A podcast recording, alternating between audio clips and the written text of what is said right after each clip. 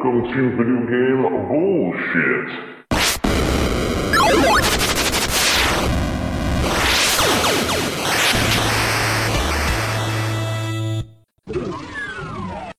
Beginning. That's right. So it's like a WWF entrance right now. It's like you got that early anxiety for the. I love that. Isn't it great? Yeah, it's amazing. Feel like alive. Feel alive.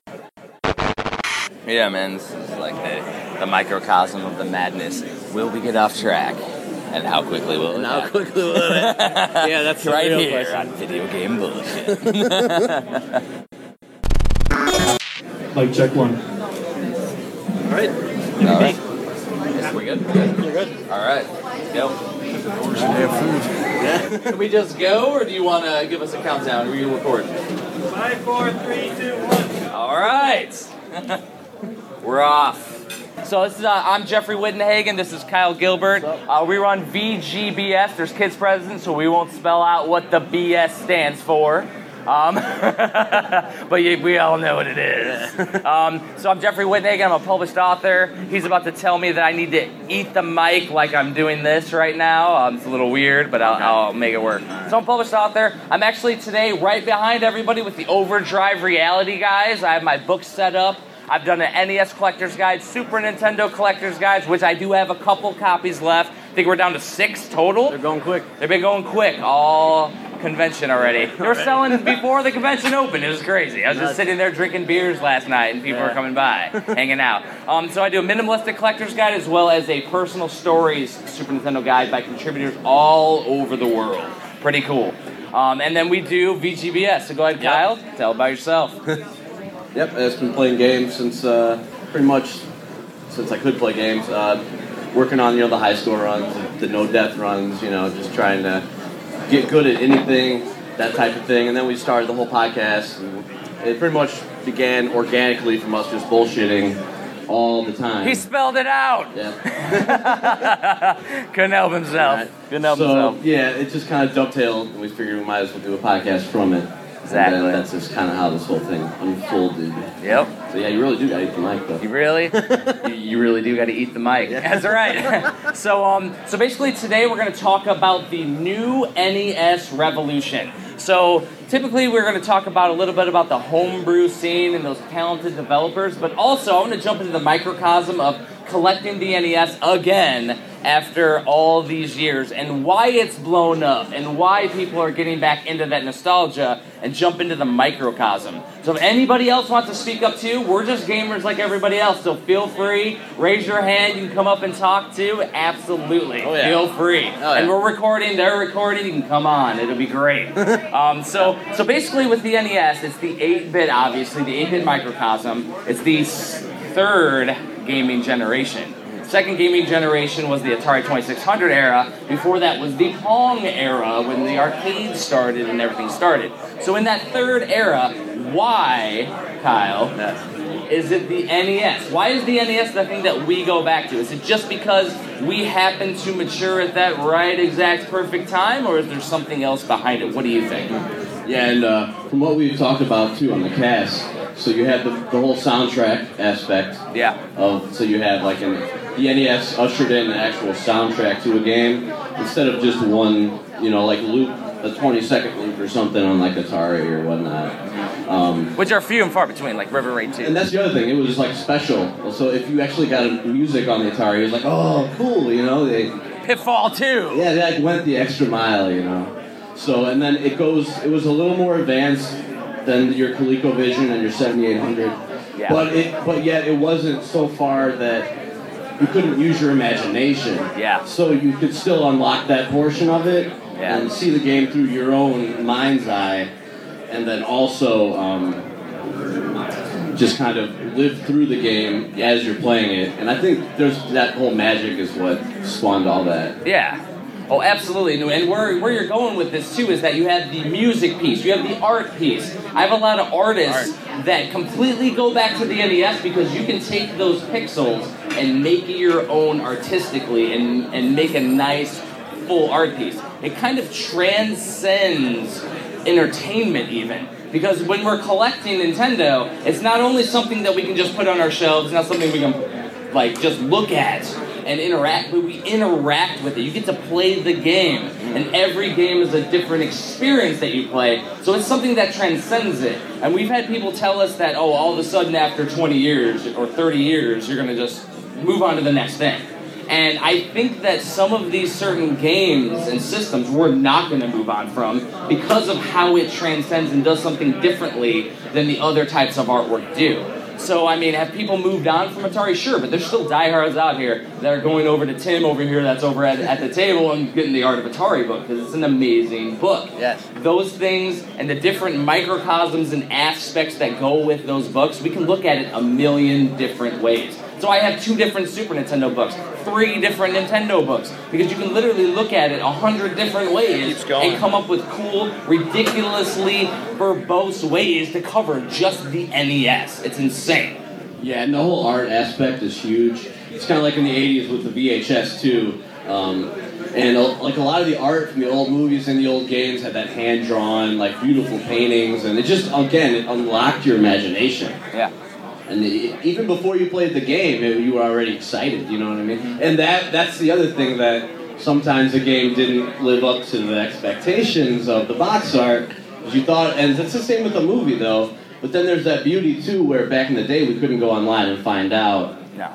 You had to just rent it and see for yourself. Exactly. And uh, that's a whole nother crazy thing. you know? Yeah. That, that, that's the, the interesting microcosm is that before the days of the internet, we literally had to go by what we knew, what Nintendo Power told us about the NES. Yeah. We had to, we were only subjected to what we were subjected to. So even in certain areas in Milwaukee, they had different games available at the rental stores, as we did in Northwest Indiana, or somebody did on the East Coast or the West Coast. We had certain stuff that was distributed differently, so their experiences and nostalgias are going to be different. But we all come back. And one of the things that we were talking about uh, recently is that Nintendo is basically a giant toy company. Like literally, Mario and Zelda were on bed sheets and pillows. I have a trash can with Legend of Zelda on it from the '80s. Like, Marketing, yeah. like their marketing was just like we currently see with Pac-Man. Like they are putting it out there, all over the place. Yeah. Exactly. It's in your head. you know? Exactly. Yeah, so you thought about it. Yeah, that's the huge thing though, because you don't know what you don't know, and that's another thing we say a lot in the cast. And Yeah. You have to put it out there, and if no, if someone doesn't realize, uh, it's it's not their fault. Yeah. It's just they don't know. Exactly. So I mean, I think a lot of that, even with having your own band or your own project too, that getting it out there is the hardest part. oh yeah. Getting people to know you exist is a huge thing. And um, a lot of times, if you have the marketing and the agent and the manager and the attorney, it's a lot easier if you have the money. But just doing it from a grassroots aspect, you don't. But you have that passion, and I love how far you can take that. Yeah.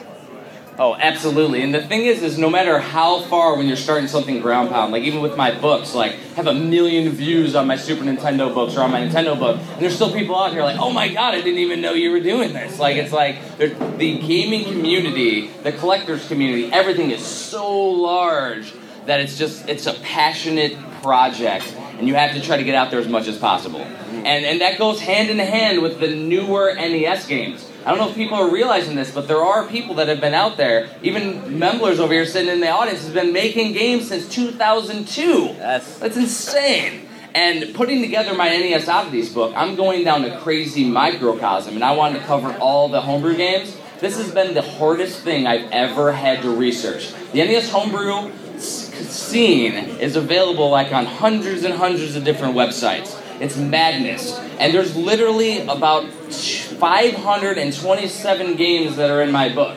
527. Does anybody know how many NES games are released licensed for the NES?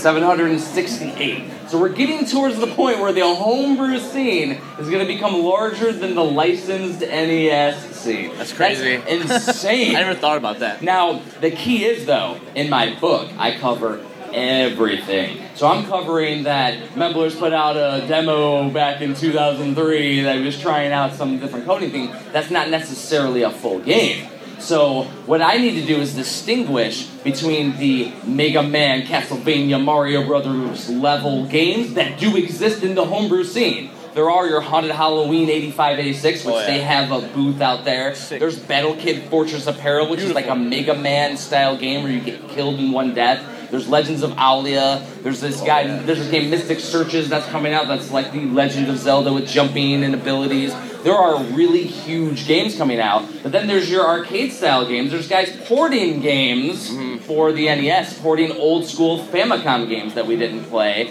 and they're porting new games like Frogger and things. I know you have a lot to say about that guy. Yeah, so that's what's cool too, because there's all the things that weren't released for the NES that you kind of wish were, which kind of goes into two things. You have your things that were on Famicom, like Crazy Climber, you know, Choplifter, Galaxian. Galaxian, Dig Dug. Dig Dug. So it's all those classic arcade ports that you like. Why didn't they put that on the NES? And just for some reason, They did.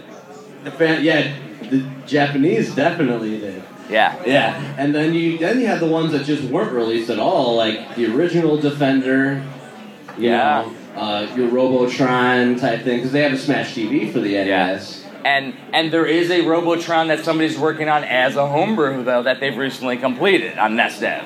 Yeah. And that's where it gets cool because it's almost completing the collection. So we're rounding out the collection So we still. can so we can play everything now as an NES gamer. Yeah. Yeah. Yeah, because you have you know your 7800 and the ColecoVision, and those were great ports of you know your Frogger and your stuff like that. But you don't have on the NES, so you have it's just Yeah. all in one place. And and now Khan Games released a few years back Ultimate Frogger Championship Edition, where you can actually play two player Battle Frogs and, and play through the game and compete versus each other in Frogger, and he upgraded all the graphics. And it's something that like we wanted as gamers back in the day. And now talented programmers are making that a reality. Yeah, so and it's almost like you can take a passion as far as you want to take it. That's the other thing. Uh, if as long as you do it for yourself, it doesn't matter. Um, it's it's all in you, you know. And as long as you're having fun, so if there was a game you always wanted to make or a port you always wanted to do, you can do that if you decide to take it that far. Yeah. The, the issue with that, though, of course, and as memblers and other people that have created games, programming on the NES is ridiculously hard. Yeah. The uh, learning that processor, programming and assembly. Fortunately, there's a lot of tutorials available online to help people get their feet in the door, but to actually make something presentable is a very large task. I have a programming background myself, and I can get something to move around on a screen, but to go and make something that's legitimately playable, not even a memorable experience like some of these guys are doing, is near impossible. And I, I highly commend everything everybody's doing when they put out a game, no matter how crazy or microcosm it is. Yeah. I enjoy every single one of them. And that's the thing now. So in 2017, we can get brand new NES games to play in our NES. That's ridiculous Crazy. to me. Last year, there were over 30 games released in 2016 for the NES, just the NES. And this is going on in every gaming system. There's a game Henshin Engine for the PC Engine that they're oh, making. There's guys in the Turbo Room demoing that off. Yeah. And they're going to do an NES port that they told me about for my NES book. It's insane. Yes. Like, and I've been told about a lot of games coming out that I'm excited for for the NES. Now, other systems have their own different programming woes and, and difficulties and everything too. The NES, though, has a huge community support, so it's a good way to get your foot in the door when you want to get into it. Because you have a lot of people like Memblers and other people to pick their brain Yes. like for real. Yes. So it's an interesting thing, but you're also when you're doing this, you're getting this new game in 2017. You're starting a new gaming nostalgia. So you're keeping the NES alive, and that's where people are telling me like, sure, if we're just rekindling our nostalgia on Super Mario Brothers, Legend of Zelda, in 30 years, okay, I can see us teetering off. But I'm getting brand new games every every month. Like there's no way that it's going away at that point. Like it's it's just gonna keep going, and maybe 30 years from the last NES homebrew, maybe I'll be done. That might never happen, and that's not a bad thing. That's a good thing, Kyle. so um, so the thing is, is that what I want to do is pick people's brains. Is anybody aware of NES homebrews? Do you have any stories of playing new Nintendo games? And then I want to go into what we want to see out of a really cool NES game. Because if any homebrewers watch this panel, I want them to get ideas from the crowd here, the, the microcosm of people that come to these conventions are interested in it.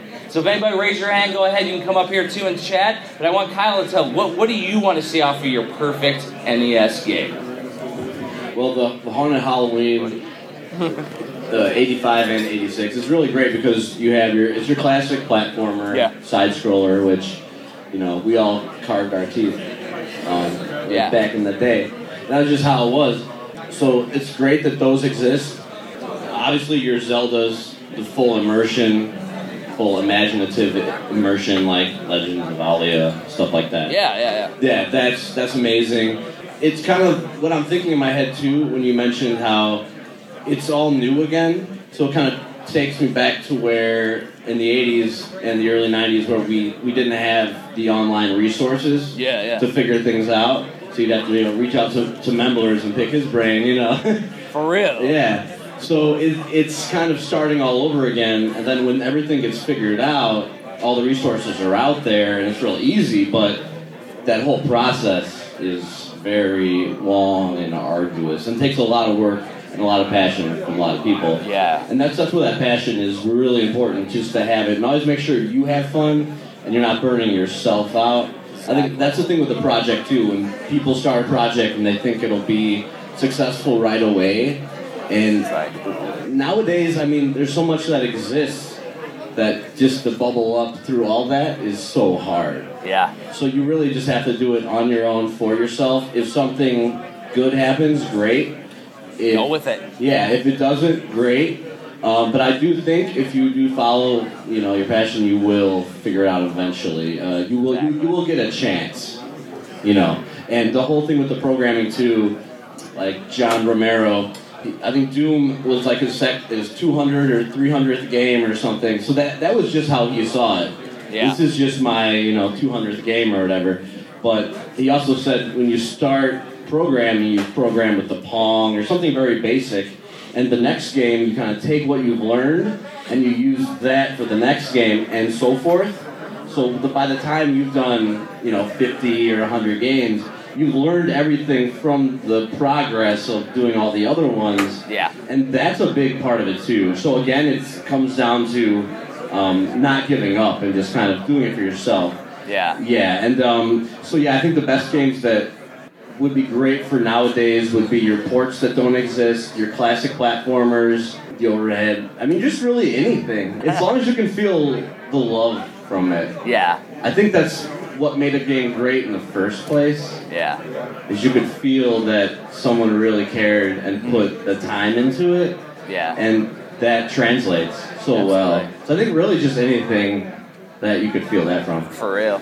Yeah, and I think the hardest part that we're gonna find, and I, I, I got you right now, man. Um, the hardest thing you're gonna find right now with the homebrew scene is you're gonna have things that are gonna be put on a cartridge because the tech is so cheap now to do it that literally that guy who just got into programming that's working on his Pong clone is gonna get a cart release now.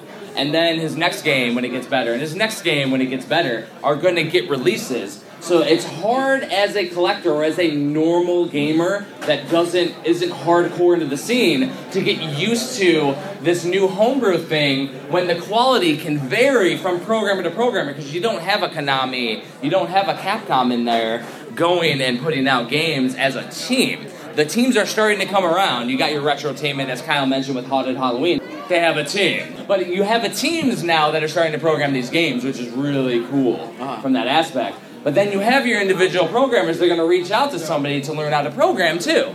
So it, is your microphone work? Just give it, give it a test. It does. All right, so so go ahead, man. What do you want to see out of a Nintendo game? Tell us your story. I would like to see uh, You got to go really close, man. like backports, like Link to the Past or even Ocarina of Time, Ooh. but done in Nintendo version. So, so you would like to see a game like Link to the Past that downgraded a D-make. So, so are you tracking that there are a few D-makes that were made out of China that have gotten U.S. releases? Final Fantasy VII, Nope. right? So, okay, so well, A Link to the Past was released on a Famicom cartridge. It hasn't gotten a translation yet that I'm aware of, but it is pretty playable for being that it was a giant game with multiple buttons put on a NES controller. That's the other thing. I'll check it out. Yeah, and then Final Fantasy VII was put on an NES cartridge, given an English remake, and some talented programmers took all of the code and redid all the graphics in the game. Mm-hmm. And people have put that on an NES cartridge. So that's not a homebrew, though.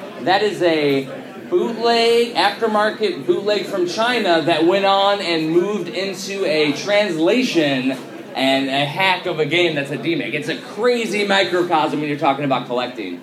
So that's the kind of the things that I'm working on in my oddities book. Is I have the homebrew section, but then I have Famicom games that don't require Japanese to enjoy. I have my PAL exclusives, the unlicensed games, the international unlicensed games, which are different. You have your sections and your crazy glukes and crazy games. And like I'm going down and I'm splitting it up by different sections because if you just want to collect Play Choice 10 games, I got them in there. Um, if you just want to go through the homebrew section, I have the homebrew section split by digital only, physical, limited editions. Like I have limited edition games that I brought with me here that may be sold out by the time I get to my table. Um, I got those limited edition NES games. And then you got games coming up because I want to try to future proof the book since there's 30 games coming out a year, 30 plus games. I want to try to future proof it. But like, there's so many different ones. So when you mentioned like you want to see D makes, I would love to see some homebrewers do some demakes of some games. It would be amazing. There's also a Biohazard. Somebody did Resident oh, Evil on the NES. Like there's crazy stuff that's out there, and it's crazy knowing about some of that stuff. Like when you want to know. Go ahead, Kyle. Well, yeah, what's interesting when I think about that, the controller scheme would be the hardest thing, I think, Yeah. because everything else is acceptable because you're expecting something D made. You're not expecting something better than what it was. Yeah. So, but yeah, like all the buttons that were on the SNES and then it goes to the NES, which was such a basic thing. It's kind of like Com- uh, Commodore 64.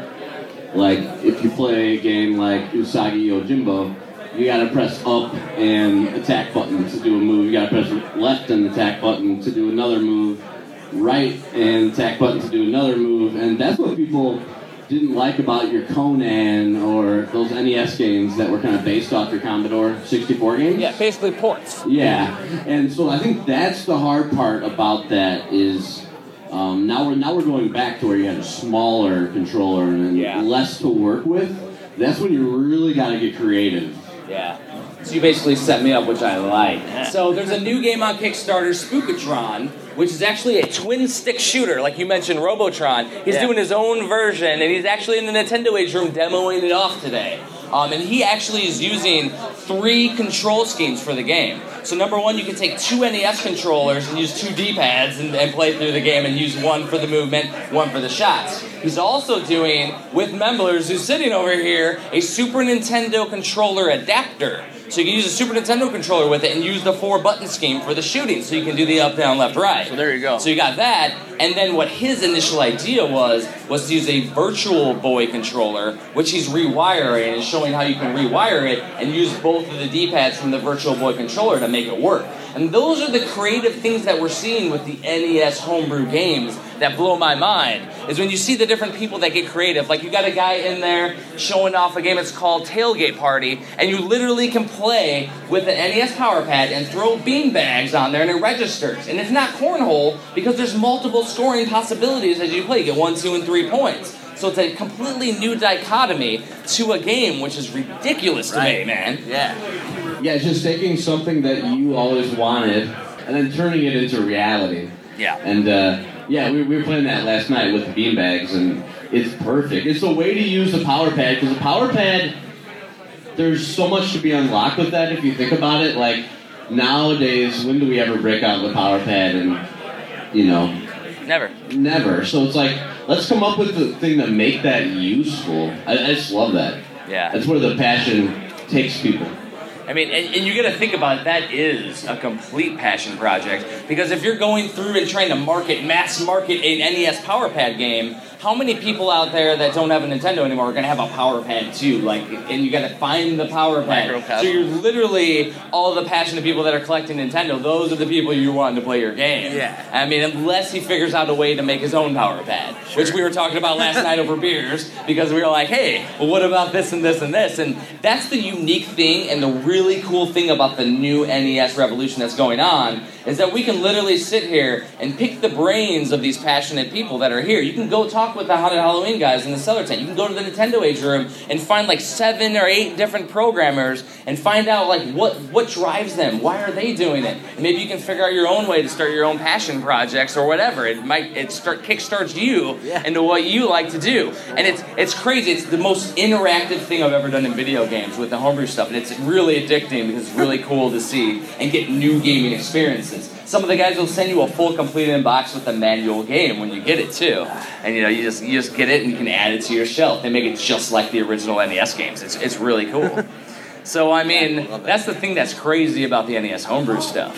So what do you think about like a for me talking about a game we would like to see? All right. On there, so you know, obviously, we'd like to see a new Metroidvania, Castlevania. Those are coming out. There's Oh, people working on Look those. amazing. There's a Pyronaut coming out. There's a game called Epicade that's coming out that's more action oriented, Metroidvania style exploration. But what I want to see is a Twitch platforming action game, Ninja Gaiden style. I want to see it so you can just run through it and hit the mash the buttons and go through, and it's ridiculously difficult to play. I, I want one of those faster paced games. Hmm. That's what I want because like a game like Haunted Halloween, you got your combos and things. It still has a pacing to it. It's a River City Ransom style pacing to it. Dragon but there's fight, yeah. platforming in it. Yeah. So it's its own thing. Yeah. But I want to see a faster paced action game like we had back in the day with crazy parallax scrolling and I want it all. Why not? Yeah, it's, I mean, we're shooting for the shooting for the uh, the moon. I might as well go right over it, right? that's a good one. Yeah, and It's kind of like that Donkey Kong Country thing where once you have the level in your head and you can just fly through it, it just feels so good. It's almost like an un- unwinding at the end of the day. Yeah. You just turn on the game and just blaze through it. um, yeah, I, I don't think there really is one right now that's really a fast-paced ninja type. no. it doesn't have to be ninja, but you know, Yeah. or a little like a combat type. I think the deal with that too, you got to make the enemies like one-hit deaths type thing Battle where Kid. so you can run through it. Yeah. So, and as far as Battle Kid, that, that even has a That's- sequel now. Yeah, and that's crazy. the closest. Yeah, Battle Kid um, would be the closest, and Battle Kid, the original Battle Kid Fortress of Peril, was released in 2010, so seven years ago. Jeez. And that one Crazy. literally is one hit deaths. You die in one hit. It was based on I Want to Be the Guy, which Oh, was yeah. a Windows-based game. Um, and basically, he made it off of that, but did it NES style with Mega Man style sprites. But what I like about that game is when you're going through, you hit checkpoints. So like you can go through about five or six screens, you're dying a bunch of times, but then you hit that checkpoint, you're like, oh, thank God. And then you get to the boss battle and kills you in a second. And then you gotta go back. But it is fast paced because once you learn it, you do have that memorization piece where you can just fly through levels. Right. And I've seen people go through and no death run the game now. And two years later, they released Battle Kid 2. Um, and since then, I think Sivak is in Japan, so he's working a full time job. I think he's been in, incorporated with some other games. Cool. Um, so here's another thing with new Nintendo, and anybody can come up again. They'll probably bring up a microphone again. Um, but what do you think about people buying old rights to the older games and re-releasing them now? You got you got companies like Piko Interactive that put out a NES was like the um, Wisdom Tree style Oh, yeah. Bible games on a controller, but he bought the licenses legally and he's putting out new games, or people buying out the licenses to those unreleased games that the ROMs up online and giving it a full cartridge release legally. What do people think about that? You can come up and, and talk about that too, and we'll we'll talk about get get Kyle Fuchsius over here to, to tell us his theories. Yeah, and really with the Arc System Works too, how they bought the IP uh, from Technos and be, came out with Double Dragon 4. True. And a lot of people actually don't know that Double Dragon 4, the people who worked on it were the original designers and the original people who did it. So that's another one to definitely check out. It's kind of how it progresses. Yeah, well, and that obviously, Double Dragon 4 is obviously on PS4 and Steam, not NES. However, they completely went with the NES graphics, and NES playstyle, and there are new age Double Dragon Neon. So they already have the newer style one. Now they went back and gave us our NES one. And the thing is, is we can break the world record drinking beers on the weekend. We might try it this weekend here in the Nintendo Age and just try to break the world record again, drunk, and then maybe put it on the scoreboard because I think they got the Power Pack scoreboard going. So we might try to do that this weekend. We've done it before, but we've never recorded it, so we need to do that. But um, but Double Dragon Two is our gold medal game. And so Double Dragon 4 came out, and we're like, holy cow, we had to play it. And it really is like made for somebody who's obsessed with Double Dragon 2 and like 3 and 1, and they just threw it all into one crazy amalgamation. It's a really cool game. Go ahead, man. So um, on the re-releasing of old stuff, I think that's awesome, right? Because stuff that was made back in the day, right? You get a chance to actually experience that. One of the problems with the newer games is that they tend to have newer sensibilities, right? The way that the game True. is designed is designed based on all this history of games that we've had all along. Um, but games from back in the day, they were designed with those sensibilities. So if you're looking for the real feel of an 80s game, it had to have been made in the 80s, right? Oh, we got my mind moving. So yes, no, that'd be cool. now uh, on your earlier question, type of games I'd like to see more of, and I haven't looked too much into the homebrew scene yet, but more Zapper games. I love this. Oh, that's I another freaking want thing. more Zapper games. That's right.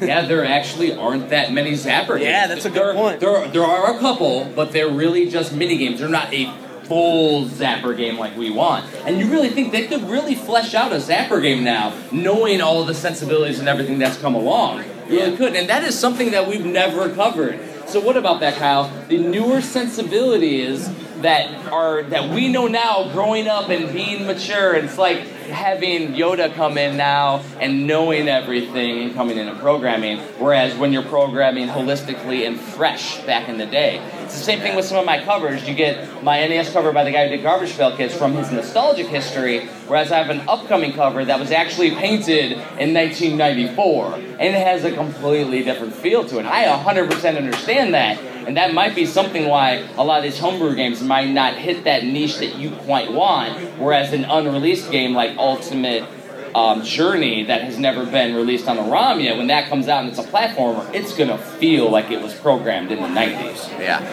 Yeah. And the thing with the Zapper too, so let's take how they made the power pad with the cornhole. Yeah. So what has what could you do with the Zapper that okay, so you shoot stuff, but thinking in a whole nother way, there's like a uncharted territory. Again, you're setting me up, guy. So, so on um, on Kickstarter, there actually was a game. It's not a Zapper game, but it uses the Zapper. It's called Super Russian Roulette, and you actually literally play Russian roulette versus people. And there's a guy on the screen that's a cowboy, and he talks smack with vocals and says, "All right, partner, shoot." And you can literally, like, you're playing it, and you don't need to have a CRT because you're not shooting at the TV. So, but you literally do that. You pass it around. Now, the funny thing is, he has bonuses on it to where he has like a little teddy bear on the screen. You can shoot his teddy bear, and he'll shoot you. Or you can do a fire firing and shoot at him. But if you don't have a CRT, you can still play the game. That's huge. So, so that's something new huge. that somebody's using. you can still so, do something. Yeah, but that's not necessarily a classic Zapper game where you're going out and shooting like a Hogan's Alley or Right. something too. Yeah. So like I want both dichotomies. I want something new and something old. Now there is a game that I saw that was cool that utilized multiple accessories. It's called 8-Bit Hero Trainer. And while I've been researching the homebrew section, it uses utilizes the power pad to walk.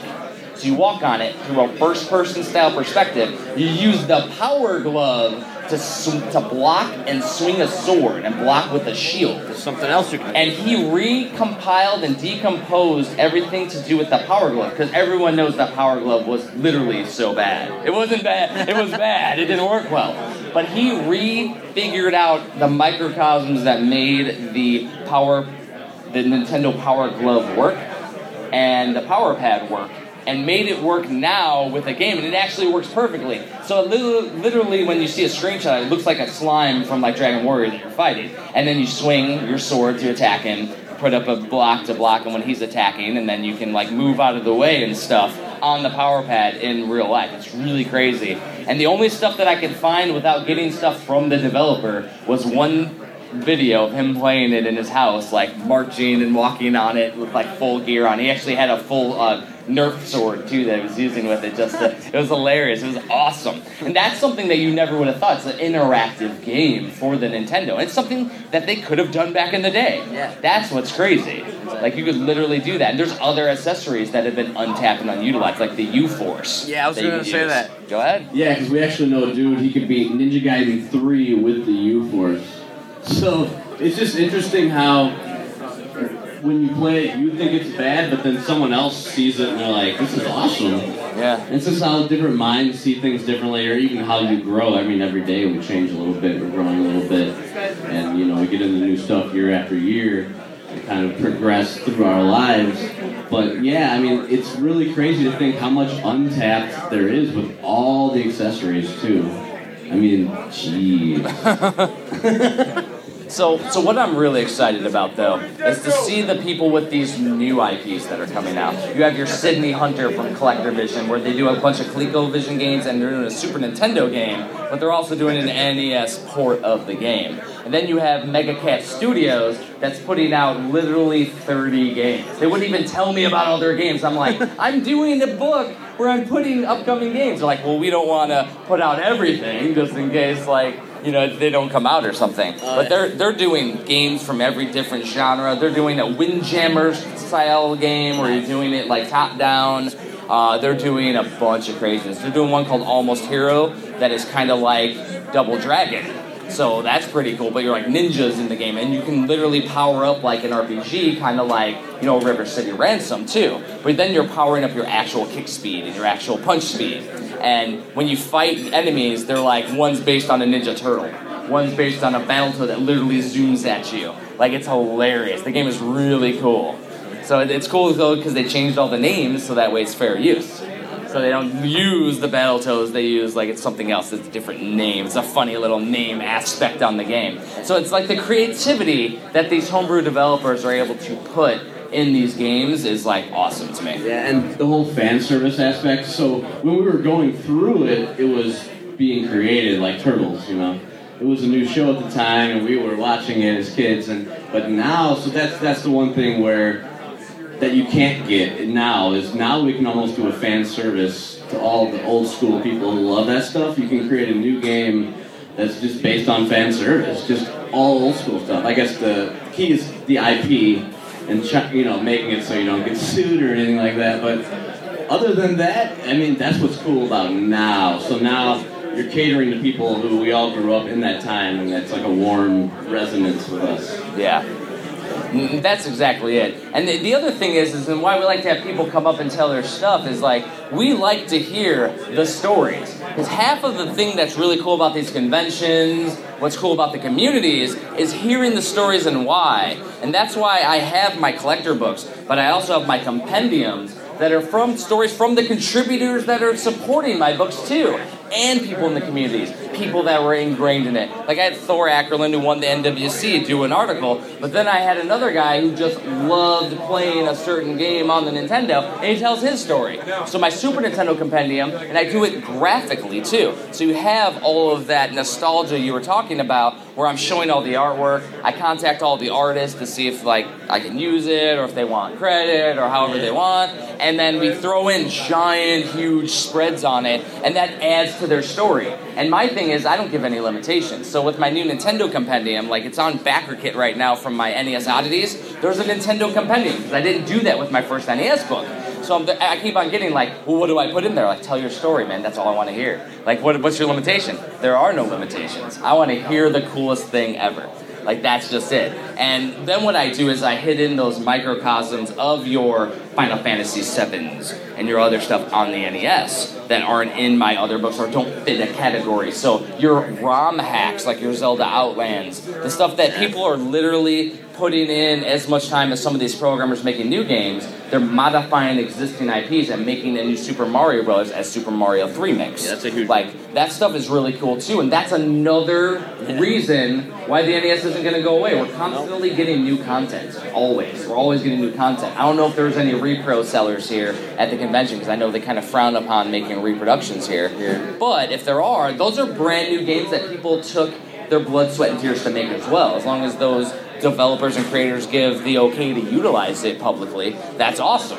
And then you get to play it in your NES, which is insane being able to play somebody's creation on the actual system. Yeah. And there is something to be said emulation versus playing in a console.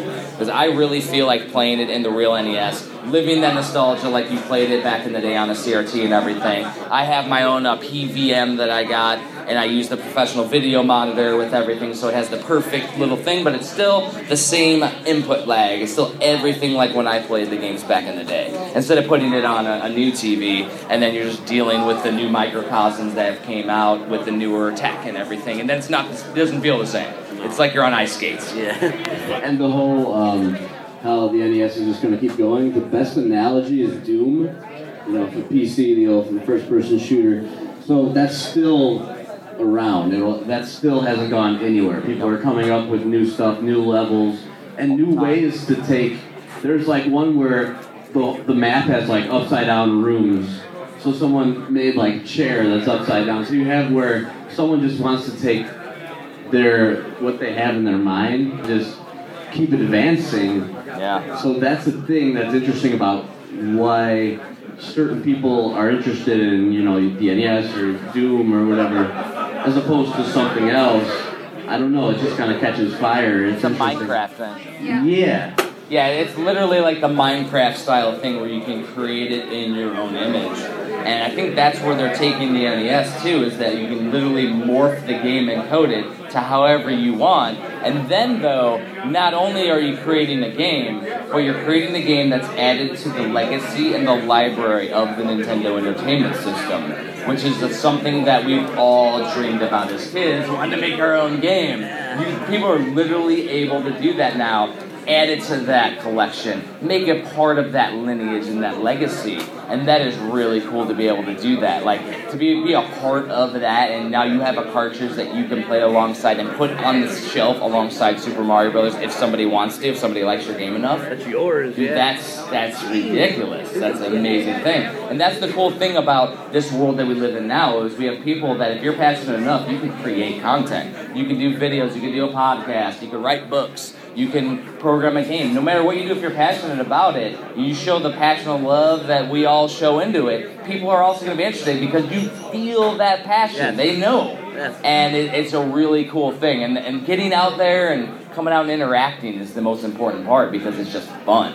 It's a really cool thing. And then now I come out here, and now I get to go play Spook-o'-tron tonight and learn about a new game, and get to play other games that like the um the tailgate party, but you get to play it with the guy who programmed it. That's the cool thing. That's the cool That's thing. crazy, That's the cool thing, man. Yeah, you can meet all the people, and every, everyone's just so great in, in the community because they all share that same level of passion. Um, and that's what's great too. You reach out to people like uh, over at the tables over there. Someone's like, "Oh, you want to do a podcast?" And the the guy's like, "Sure." Like he didn't even think twice. Yeah. Everyone is just so involved and so actively ready, and that that's where that passion creates more passion, Yeah. and uh, it'll never die Nah. as long as we hold it within our hearts.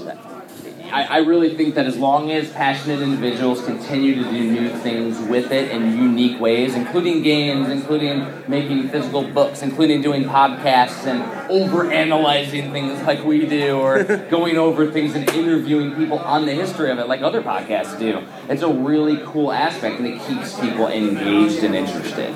And I think that's really the end result is that we're just like to show how much we love the NES and the Super Nintendo. I love the TurboGrafx 16. I love the Neo Geo. I love arcades and pinball machines. All of it. Our goal this weekend is to play every single arcade machine over there and get get some get some playtime in every single game. So that way, when we do our Midwest Gaming Classic roll up, we can talk about what the new experience is in an arcade now. Because this is literally playing the arcade minus the smoky dinginess. And this is literally that aspect now. Because we get everybody passionate playing the games. You're gonna have the loud sounds, the music. It's, Yeah. it's, it's awesome. And that's how these conventions really, I think, shape our new nostalgia. Yeah. And Creating anticipation for yourself and um, interest to do something that you might not, we might not play all the arcade games, but like just if it was me and you hanging out, but we're here. we want to know what they're all like because the knowledge is good for us as far as on a podcast, so we can make analogies and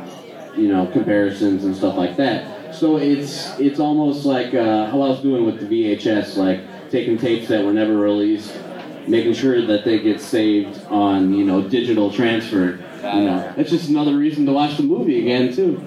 That's the funny thing about it. Like you're giving yourself another reason to go through that and realize why you love it Yeah. in the first place. And, and there's you hit the nail on the head. It's like a historical aspect. It's one of those things where, like with my Super Nintendo book, there hasn't been one that holistically covered every single game. So like I was like, well, this doesn't even exist. The NES homebrew thing, that's been the hardest thing I've had to research ever because you have to go to a million different websites to find a million different things, and half the time you don't find the information, so I have to get a hold of the person. And then literally they're like, oh yeah, I have these other 17 games that I worked on too. And it's like, ah, I just got done formatting the book. Let me reformat the entire book and spend another, you know, week reformatting the book. Like, it was insanity. It was to the point now where I cut it off and I'm like, all right, so I have my upcoming releases and then after that I have more games that were released since I finished the upcoming releases. Like there's like another six games that were announced to release and there's like a ridiculous microcosm. I, I'm thinking that we're hitting near our time, so we should say where to find us. So everything that we have that's available for VGBS, we tend to get off the beaten path. We were pretty good today. we tend to get off the beaten path, go down the river, as we say, and just talk about random stuff. Um, but we're on HagensAlley.com. That's also where you can find all my books. All my books are available online. I have a few available that are left. Um, people were selling or buying them yesterday while I was drinking beer. I appreciate every single thing. Like the support, even if one person enjoys what I'm doing, I'm gonna keep doing it. I'm not. I'm here doing this as a hobby, just like everybody else. Everybody else is doing it. This is my passion project. Podcast is our passion project. Kyle's the mastermind behind the po- podcast. The podcast wouldn't exist without Kyle. Like he's the guy who does all the editing and all the hard work behind that. He literally makes it sound like professional style audio. Like I'm recording the audio side over here too, just in case, so that way we can start the editing quicker. Mm-hmm. And then he's going to utilize whatever they give us and, and put a real shine on it, and use musical intros and craziness and.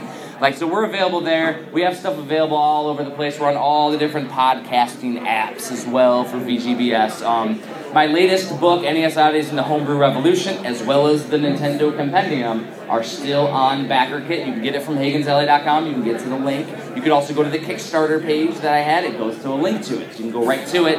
If you contribute still, you can still put your story in the book for the NES Compendium. Because until I release the NES Oddities, I haven't started on the Nintendo Compendium. But those books do not take that long because I'm literally writing somebody else's story. I read the story and build those spreads off the story, the nostalgia as I read it. And that's why I love reading. I don't want to dictate what they do. I like write your story. I want to put it in there. Like one guy was writing about Mortal Monday and the Super Nintendo one, so I put the Mortal Monday ads and had a cool background with Daniel Pesina and some of the guys that are walking around here at the bar from the Mortal Kombat guys, like doing some cool stuff with it, just having really fun with it and making it feel like an old school ad. And that's what I like to do too, is make it feel like you're in the old magazines. I love that. Yeah, and I'm doing year by year gaming too, like 90, 91. Um, just trying to do a bunch of cool stuff, and you know, as long as people are supporting, I'm gonna keep going and high quality, you know, represent and having having a good time. Yeah. Um, does anybody have any crazy questions? If we got some time, come on, go ahead. I got one crazy question. I really loved your talk. And we got one of your cartridges yesterday. Oh. Could you like autograph it, please? Oh, Oh, absolutely. So the the background behind that card, that card is Miles MilesCon 2016, right? Yes, it is. Bad bitch edition. Only So- 10 editions. So last year, there was a guy here. He was sitting here in the in the audience, blast blitzed out of his mind. Went and went against some of the security guards that are real cops in real life, just off duty, being security here, and came onto the guy, tried to s- squeeze on the guy, doing crazy stuff. Got arrested, got banned permanently from Midwest Gaming Classic. That's hard to do. That's hard to That's do. hard to That's do. hard to do. You see some crazy people out here. And so I told the story. Um, Miles has one of those ten. It's about him. He has one of those cartridges. But I like to do something cool, and that's literally a choose your own adventure game. Yeah, we should So go into that. That is the story of that on a cartridge, which has never been done. Nobody's done a Zork on the Nintendo. So this is literally like you don't have an option. You do have to drink a half gallon of vodka to progress in the game, but but you get to choose if you want to go after that cop or not to try to not get arrested. So the goal is to not go to jail. so that's the classic classicness. And what I did is that is the kind of the prototype or the proof of concept because I want to work on a Choose Your Own Adventure series, going the twisted realities of NES homebrew games. And you can literally get transported into the world of Haunted Halloween or Battle Kid or something like that. And I'm going to create this whole quantum leap mentality with a whole story. And then it works with, it gets the names of those homebrew developers out there as well. And I can go really deep and far. And one of the talented programmers in the NES community created the backbone programming for this for me. So I can literally make a series out of it, which I think is really cool. And that's just going to be the extra stuff. Like, I'm not going to do a homebrew NES game series. I'm going to do the book series, and then when I take it to a crowdfunding, I'll put that for anybody who wants to jump down that rabbit hole with me. They can go ahead and get that game too. And I'll absolutely sign the game. Absolutely. Let's hit us up here, because I think we're going to get the dirty look here. I think we're going a little bit over. That's what we always do. Cool, we got You five. said Matt? We got five. All right. So yeah. So going with that, like I just am going to continue to do those, but I'm just working on that on the side. I'm also working on a project. As soon as I finish the NES oddities, I'm gonna go. I'm working with um, the legendary Walter Day. Oh, yes. And I'm working on categorizing his Twin Galaxies card series, and he wants me to start with his first year. But here's the thing though, I don't just want a checklist of all the cards like we're doing with the checklist for the games. I want the stories. So I'm gonna contact every single person that's gotten a card from that year, get their stories on it, and I want to get the stories in there. So I never make anything easy on myself. Like that's gonna be a ridiculous project trying to get a hold of Nolan Bushnell and Tommy Tallarico and a bunch of crazy people in the community. But I'm gonna try. And if they want to tell their stories, I'm gonna do a full page spread on it. And I think that'll be another cool project. And I'm doing that for Walter. Walter's done so much for the community. Like I'm doing that for Walter. Like I'm not selling the books. Walter's selling the books. I'm just doing it for him. And the thing is, is I'm going to continue to reach out to artists. And if you're an artist, if you do anything within gaming, just hit me up. And you know, I have business cards, and I, I'll talk with everybody because I mean, it's all about the passion. We got to keep the passion alive. Got any, got any uh, final words, Kyle? Yeah, the whole choose your own adventure is cool too because you don't have to code like Konami or Capcom or anything. You can actually just come up with a cool story and make something a reality. So there's a multitude of ways for everyone to contribute to uh, the whole community. Yeah. Yeah, and, and with my Twisted Reality series, it's going to be a combination of a Choose Your Own Adventure and the Worlds of Power. So Worlds of Power back in the day, there were 10 books. There was a Blaster Master one that went so crazy into the story that it actually became canon in the Blaster Master Zero that just came out on the Nintendo Switch. Which is So it's some crazy stuff. But anyways, thank you everybody for coming to listen to us BS about NES. I appreciate it. We get a good uh, round of applause and everything, and we're going to have our Let's hear next it for Jeffrey speaker. and Kyle. Thank you. Thank you. Woo. Um, All right. In Time to drink. about Oh, yeah. minutes,